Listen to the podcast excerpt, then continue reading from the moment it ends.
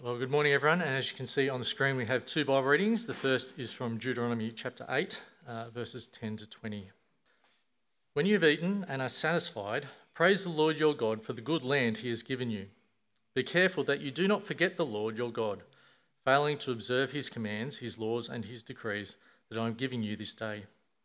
Otherwise, when you eat and are satisfied, when you build fine houses and settle down, and when your herds and flocks grow large, and your silver and gold increase, and all you have is multiplied, then your heart will become proud, and you'll forget the Lord your God, who brought you out of Egypt, out of the land of slavery.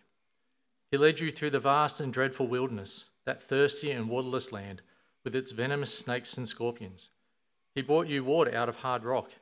He gave you manna to eat in the wilderness, something your ancestors had never known, to humble and to test you, so that in the end it might go well with you. You may say to yourself, My power and the strength of my hands have produced this wealth for me. But remember the Lord your God, for it is he who gives you the ability to produce wealth, and so confirms his covenant, which he swore to your ancestors as it is today.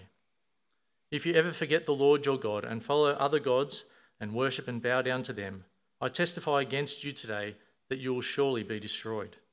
Like the nations the Lord destroyed before you, so you will be destroyed for not obeying the Lord your God. Uh, second reading comes from Matthew chapter 17, verse 14 and following. When they came to the crowd, a man approached Jesus and knelt down before him. Lord, have mercy on my son, he said. He has seizures and is suffering greatly. He often falls into the fire or into the water. I brought him to your disciples, but they could not heal him. You unbelieving and perverse generation, Jesus replied, how long shall I stay with you? How long shall I put up with you? Bring the boy here to me.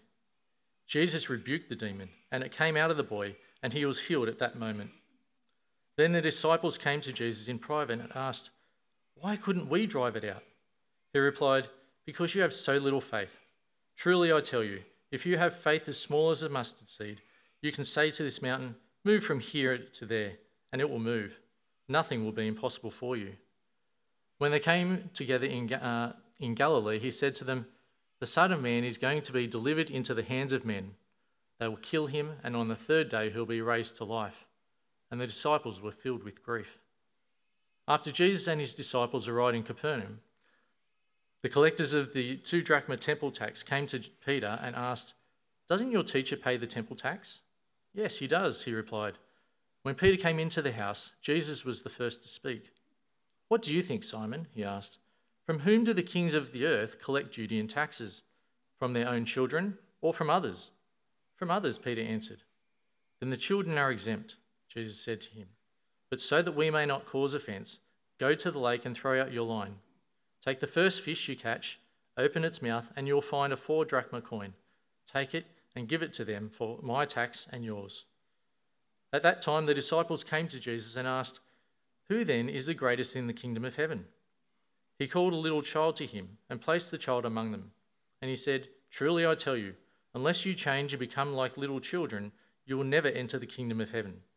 Therefore, whoever takes the lowly position of this child is the greatest in the kingdom of heaven, and whoever welcomes one such child in my name welcomes me.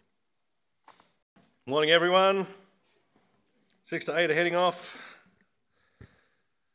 Our Bible study time. For the rest of us, please do keep your Bibles open and our sermon passage, Matthew uh, uh, chapter 17, beginning verse 14. I'll lead us in prayer and we'll get underway. Let's pray. We thank and praise you, Heavenly Father, that you speak to us in your word, the scriptures. Please help us uh, this morning to concentrate, to tremble, and to rejoice at your word, to take it to heart so that we might become more like our Lord and Saviour Jesus Christ. It's in his name we pray. Amen. Why sympathise with infant baptism?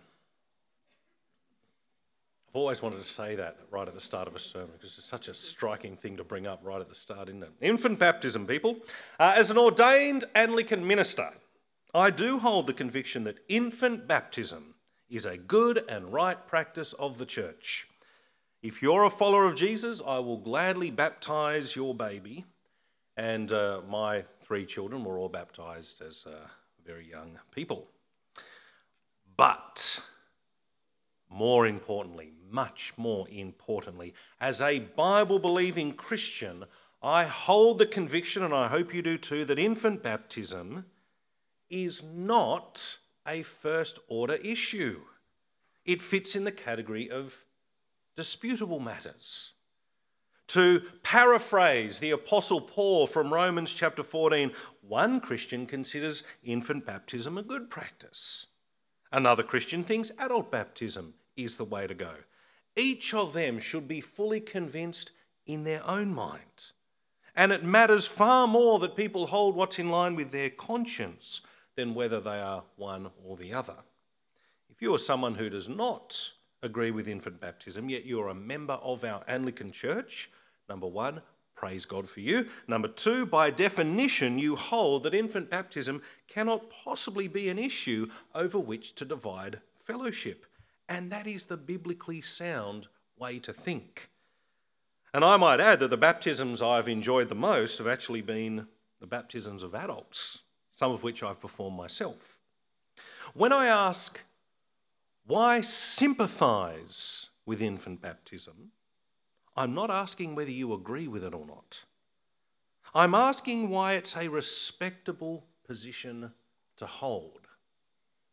The answer as to why it's a respectable position, whether you hold to it or not, has much to do with what Jesus teaches about what I'm going to call kingdom faith. You understand what Jesus is talking about when he's talking about what I'm going to call kingdom faith, then you learn why it is that the practice of infant baptism at least makes sense, whether you end up being for or against it. And it so happens that some of the most important teachings of Jesus about kingdom faith are in today's passage from Matthew's Gospel, and so I hope you're all ready to get stuck into it with me. To start with, we actually get a picture of the opposite of kingdom faith that is, insidious self sufficiency. You know what insidious means? It's like something bad that kind of keeps increasing and growing bit by bit, right? Insidious self sufficiency. The scene gets set from verse 14. Says, When they came to the crowd, a man approached Jesus and knelt before him. Lord, have mercy on my son, he said. He has seizures and he's suffering greatly. He often falls into the fire or into the water. I brought him to your disciples, but they could not heal him.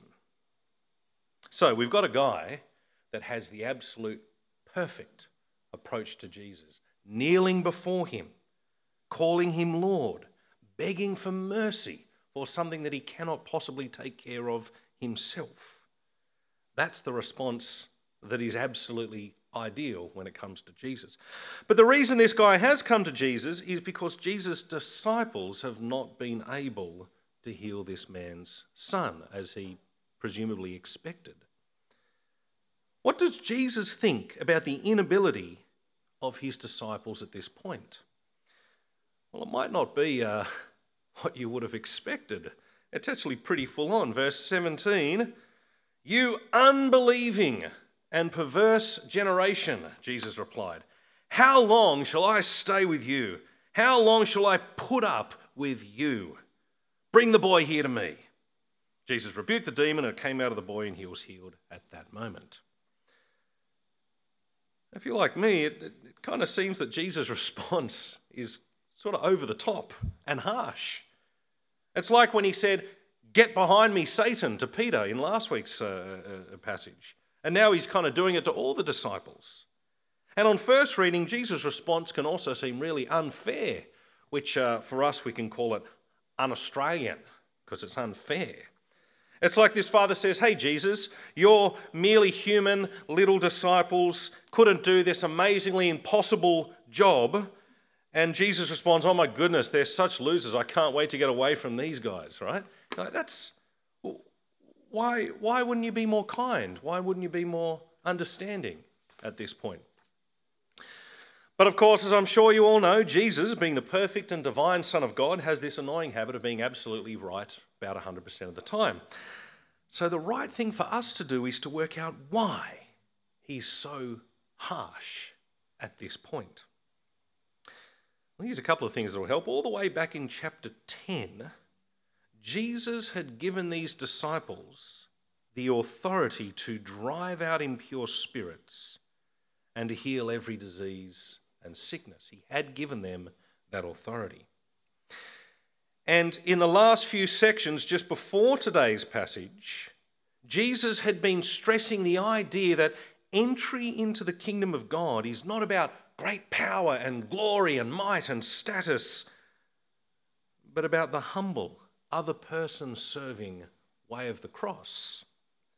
So you put two and two together and you start to wonder if, as can so easily be the case, these disciples had got a bit carried away. They'd started to think that their amazing power was actually coming from themselves, and that the kingdom of heaven was about great power and pride and victory without necessarily great weakness and shame and the defeat of the cross. It's like we saw in that first Bible reading from Deuteronomy 8. When God gives people tremendous success and blessing and, and prosperity, well, our sinful tendency very easily is to start assuming that it's we kind of deserve it or it, it kind of comes more from us. And insidious self sufficiency overtakes our right sense that we're actually humbly reliant upon God for all good things. Now, it's also true that Jesus' harsh comments also portray a desperate frustration more generally about how Israel as a whole has so consistently rejected God and fallen under his judgment. Remember, Jesus said, O unbelieving generation. He's actually speaking more broadly than, than just the disciples. But the writer, Matthew, wants us to focus on the failings of the disciples in particular. We know that because that's where he goes next. If we ask the question, is it the case that regardless of how general Jesus' words are meant to be taken, that these apostles have moved into self sufficiency mode? Well, the answer we're going to get is certainly yes, they have. And that's where Matthew takes us. So, verse 19, it says, Then the disciples came to Jesus in private and asked, Why couldn't we drive it out? Why couldn't we help that guy?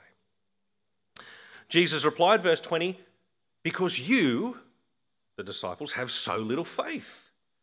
Truly, I tell you, if you have faith as small as a mustard seed, you can say to this mountain, presumably the mountain he'd just been transfigured on, you can say to this mountain, move from here to there, and it will move. Nothing will be impossible for you. You do the logic and you work out that, therefore, they didn't even have the tiny, smaller than a mustard seed amount of faith required to do this, this healing. They had moved into self sufficiency mode rather than God reliant mode. In fact, in a parallel account, this same account but from another gospel writer, from Mark, I think, uh, we find that Jesus actually says, Your problem is that you didn't even think to pray. You didn't do the, the thing that shows you're reliant on God. And by the way, prayerlessness is, I think, the ultimate indicator of self reliance. Prayerlessness is the ultimate indicator of self reliance. The less a person prays, by definition, really, the more self reliant they are. The more a person prays, the more God reliant they are. All Christians need to hear this fairly consistently. Men, in particular, according to the Apostle Paul, especially need to hear it. Uh, men, be the prayer leader in your house, in your family. Then comes the final confirmation that the problem here really is self sufficiency rather than a reliance upon God's provision. Jesus again tells them about the way that he will ultimately overthrow the cause of all demonic possession and sickness and death, the path that he's on that will involve him being despised, rejected, shamed, humiliated before entering his glory. And how do these disciples respond? Well, let's see, verse 22. There it is. When they came together in Galilee, he said to them, The Son of Man is going to be delivered into the hands of men. They will kill him and on the third day he will be raised to life. And the disciples believed his word. They understood that the Christ had to suffer and then enter his glory. And they reasoned that Jesus must be the suffering servant who would take up their infirmities and do away with the effects of sin. And they were overjoyed and elated to know that he would definitely be raised up to new life. Amen. you get the point, though, right? And the disciples were filled with grief. You see, it was still hard for them to lean not on their own understanding, but to acknowledge the one who would make the straight path toward the cross before being raised definitely to glory. And friends, you and I would have been absolutely no different. We'd be the same. We're like the disciples, really, in a lot of ways. You and I would so readily trust our own abilities our own instincts, our own understanding far more readily than trust what God has revealed. Given that most of us, by the way, on a world scale, would be considered the most successful, the most powerful, the most blessed people on the planet, it follows that we in particular need to be especially aware of the ease with which insidious self sufficiency can render us, frankly, ineffective for the work of the kingdom. Dear Lord, save us from prayerlessness and self reliance and from pride. But what would it look like for these disciples once they did, in fact, put more trust in God than in themselves? Well, one of the wonderful things that kingdom faith brings is the freedom to give up rights. Christians have the freedom to give up their rights, and it's actually a wonderfully liberating thing. Uh, verse 24 After Jesus and his disciples arrived in Capernaum, uh, the collectors of the two drachma temple tax came to Peter and asked, Doesn't your teacher pay the temple tax? And as you can see my spoiled meme already, Yes, he does, he replied. And when you read it, if you're like me, you think, is that a very awkward? Yeah, he does, like sort of thing. Like there's nothing to kind of indicate that, that Peter knows. And especially given that in a moment, Jesus is kind of going to talk to Peter about this, you, you might even be right to assume he kind of isn't sure, but just says the right thing. Back in chapter 12, Jesus had said that he was greater than the temple. The temple of the Jews, where the true and living God dwells. Jesus says, oh, something greater than the temple is here. And that could easily have caused the Pharisees to wonder if Jesus was claiming to be someone who holds such a high or priestly office so as to be exempt from the upkeep that the average Jewish male would have paid to, to service the temple. And it turns out that that actually is true. That is the case. Jesus happens to be, in case you've missed it, you know, every second passage, the true and living Son of God who dwelt in that temple. And so, continuing from verse 25, when Peter came to the house, Jesus was the first to speak because he knows what's going on. What do you think, Simon? He asked. From whom do the kings of the earth collect duty and taxes? From their own children or from others? And it's kind of served up on a plate, really, isn't it? I mean, what are you going to answer to this, right? The king's going to tax their own family, or, if, or if there's only one answer Peter can give, of course, from others, Peter answered. Then the children, the children of the king, are exempt, Jesus said to him. But so that we may not cause offence, go to the lake, throw out your line, take the first fish you catch, open its mouth, and you will find a four drachma coin take and give it to them for my tax and yours. You know, the thing that I think when I read this little bit is that would be the coolest day ever of fishing for a person like me because you would guarantee to catch one. if Jesus said you're going to get one, then you have to get one, right? That would be one. Anyway.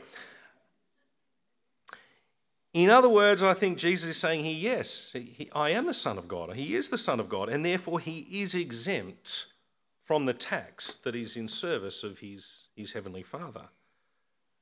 But as the Son of God, he also has the freedom to choose to humble himself before God and to serve others. It might be hard for Peter and the disciples to believe this, but if he gets a four drachma coin, which he kind of needs, out of the first random fish that he catches, well, maybe he can believe that even the Son of Man came not to be served, but to, to serve and give his life as a ransom for many. And maybe Peter and the disciples would likewise learn that they should not rely on themselves, should not rely on their own understanding, but take up their cross as well and follow him. As the glorious Christ, who's greater than Moses and Elijah, as the one for whom God, in the last uh, uh, passage, gave his audible voice saying, Listen to him, Jesus did not have to choose to pay the price for your sins and mine. But as the Son of God, without compulsion, he did freely choose to lay down his life. It was his choice to do that, just as it was his choice to raise it up again. He had no compulsion, he just chose. Now, what does any of this have to do with kingdom faith? Well, friends, it is a constant challenge to trust that God's miraculous provision is not for our own glory, but for His, especially where we are so blessed materially. It is a constant challenge to trust that God's miraculous provision is all that is required for us to run the race that He's marked out for us.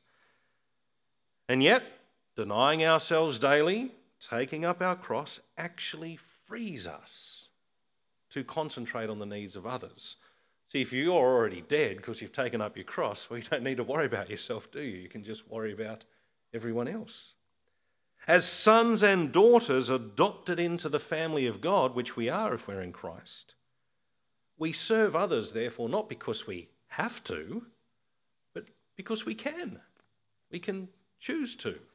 It's wonderfully liberating to have the freedom of the Christian, as Martin Luther calls it, to know that we are free to choose to serve. And I actually think that makes for better and more enthusiastic service than if you do it under compulsion anyway. Kingdom faith gives me the, re, the, the freedom to be no longer concerned with my rights, but to be concerned with loving God and neighbour. And it's with that that Matthew brings us to the key point to which the teachings he's recorded here are leading. Put simply, kingdom faith is decide, decidedly childlike. The child is completely unaware of any rights or worldly status and totally aware that they 100% rely on their carers for their provision. That's the kind of faith that those in the kingdom will have. And so, 18 verse 1 At that time, the disciples came to Jesus and asked, Who then is the greatest in the kingdom of heaven? Who then, given all this stuff? You see, this is the question to which the previous section has been building up. Given that we've been learning that kingdom faith is the opposite to the worldly notions of power and self sufficiency, and given that kingdom faith is about giving up rights, giving up status, and serving others by choice, well, who then is the greatest one? Who then is the model? There's a certain irony to the question because if you really get what Jesus is going on about, it probably wouldn't occur to you to ask who's the greatest in the kingdom, right? But nonetheless, Jesus answers the question by giving them the example par excellence of the kingdom of faith. Here we go. Verse 2 He called a little child to him, placed the child among them, and he said, Truly I tell, tell you, unless you change and become like little children, you will never enter the kingdom of heaven. Therefore, whoever takes the lowly position of this child is the greatest in the kingdom of heaven. And whoever welcomes one such child in my name welcomes me. In other words, I am like this lowly child as well. Uh, a couple of weeks ago, um, poor Kate needed a, a, a last minute babysitter for, for the lovely little Thomas so that she could teach scripture. I was doing nothing for an hour and a half, so I said, Of course, I'd like to come and look after him. He was going to be asleep anyway. But I was, I was there in the house after a while. I heard a little whimpering, you know, and so probably finished his nap. I'll go pick him up. And I went and I picked him up, and first he kind of leaned on me like this, and then he kind of looked. It's like, I, am pretty dopey, but I, I'm pretty sure you're not mum or dad, but. But hey, oh, yes, for good. And then he kind of just like went back. But, uh, well, what else is he going to do? And frankly, he's not going to care. Oh, there's a big, ugly, warm guy. This will do, you know. That, that's, there's, there's no sense of, you know, like I, I have to kind of have something set out for me in a certain way, if you don't mind, please. It's just, I, I just rely. That's, that's the only sort of thing I can do. You see, the little child has no rights upon which to make demands. Now, that's from their perspective. Of course, in reality, children have very significant rights. You know, uh, as a matter of fact, um, it is very sad that our culture, in many ways, is starting to, frankly, infringe on the rights of little children. And in next passage, Jesus is going to have some important things to say about the rights of children. But you see, those rights are given in the absence of the child's ability to apprehend them. The child simply holds on to whatever is provided with no sense of self sufficiency. When there's something lacking, the first and often the only thing they do is start crying for the parent to, to heed and to, to meet whatever their needs are. That's why Jesus, along with pretty much everyone in every other human culture, can describe them as lowly in the eyes of the world. Nothing to offer other than their intense cuteness, which is wonderful, but you know, nothing to offer. No utility by which they might earn their keep just dependent beings whose first instinct is to cry for help and a bit later on, and frankly just as telling, to hold out their hand to receive something. He wants a bit of food or something, it's just, that's it. and that is why it is so fitting that those upon whom the sign of entry into God's kingdom is made by way of baptism are precisely those who have no ability and can only depend on what is given to them and done for them. Now, of course, that in itself is not at all a sufficient argument for the rightness of infant baptism, but like I said at the beginning, I'm not interested in doing that here. But I hope you can see, regardless of your position, why many Christians do and have held that there's something very right about the infant being the one upon whom the, the sign of Christ's cleansing is performed because that is the example par excellence of the faith of those that are in his kingdom. And given that Jesus says we are to change to become like little children, well, then I think the logic must be that the more mature we become as Christians, it, must be that the more childlike our reliance on God needs to be, needs to become.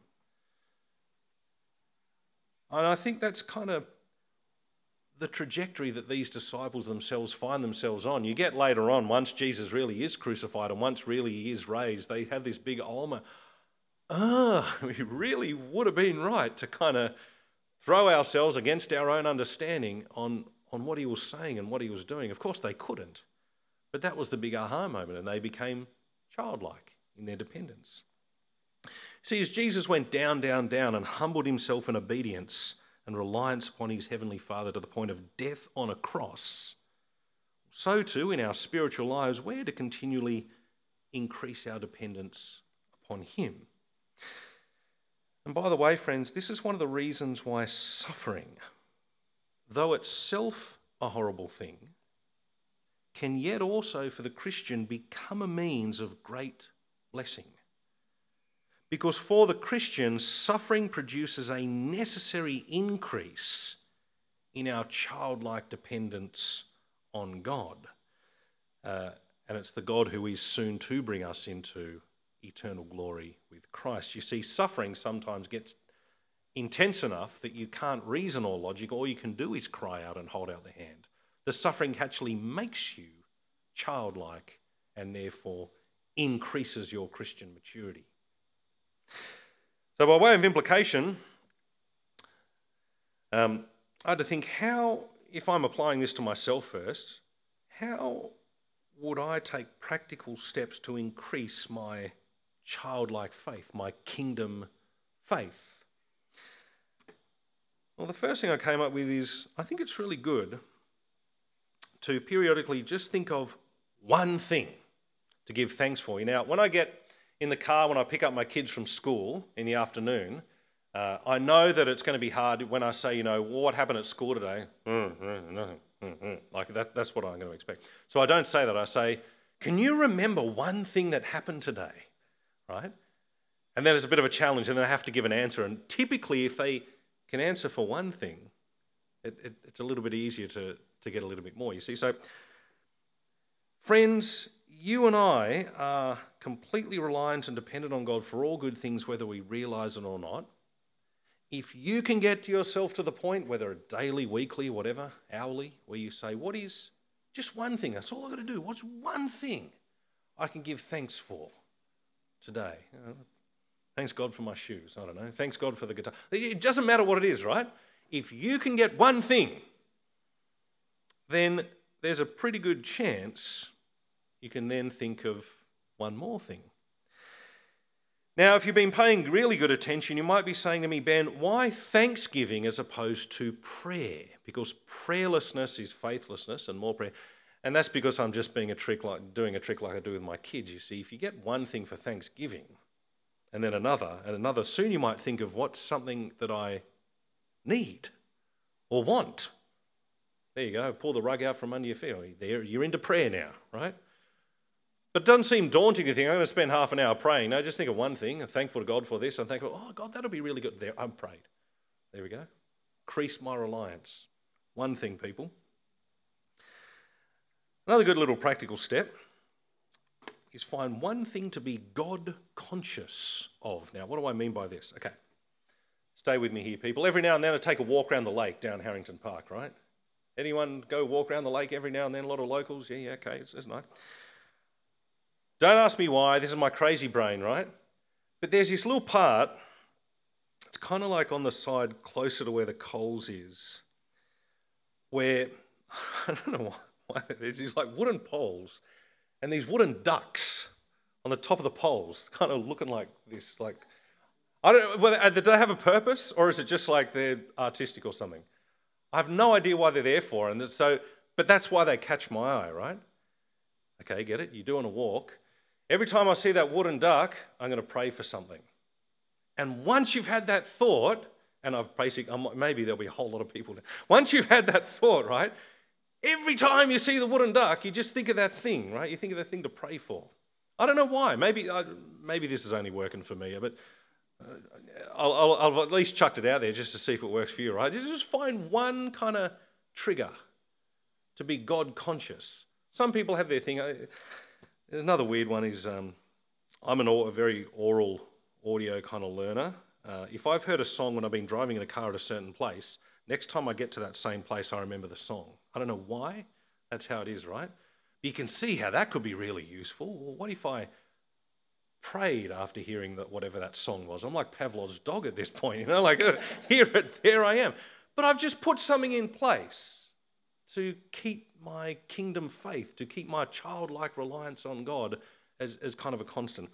The last thing, and this is where I really feel hypocritical and I've really got to preach to myself, I think is a brilliant expression of childlike kingdom faith, is this. A Sabbath is a rest. It means a day off. Uh, and it can be hard when your work is not especially structured or when you're not structured or both, to be really good at having the, the downtime, the day off. Uh, I need to remember this crazy thought that, that God might still just be able to manage, just to do what He's going to do, even if I'm not helping. Isn't that incredible? Wow. I have to remember that he's just a little, by which I mean completely infinitely more powerful and sovereign than, I'm barely a drop in the ocean and frankly expendable and, and nigh irrelevant, fact, except for the fact that he chooses to love me. The world's not going to fall apart.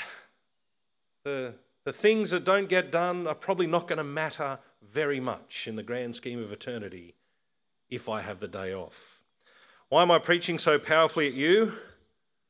Because you know the trick, right? There's one finger at you, there's three back at me. I'm, I'm preaching at you, yes, to have the Sabbath. If you're someone like me who struggles to be okay with, you know, leaving things when they sort of need attention, but It's the difference between having a day off and not. Be a child. Be the kid who just flops and goes, Well, this is what I'm going to do here and now. God is still going to manage to keep it all together. Uh, and on that very fitting note, I'm about to go sit down, but first I'll lead us in prayer. Let's pray. Heavenly Father, we thank and praise you for your Son, our Saviour, the Lord Jesus Christ. Though being completely God, he did not consider his equality with you a thing to be grasped, but actually made himself low and humble and took the route of the cross and rightly commands us to do likewise that we might inherit eternal glory with him. Heavenly Father, please increase our kingdom faith. Please change us more and more to become like little children. Please give us that great freedom that having taken up our cross, we can just choose to serve others without the worry about ourselves and without the worry that the world's going to fall apart when we take a rest. We ask these things in Jesus' name. Amen.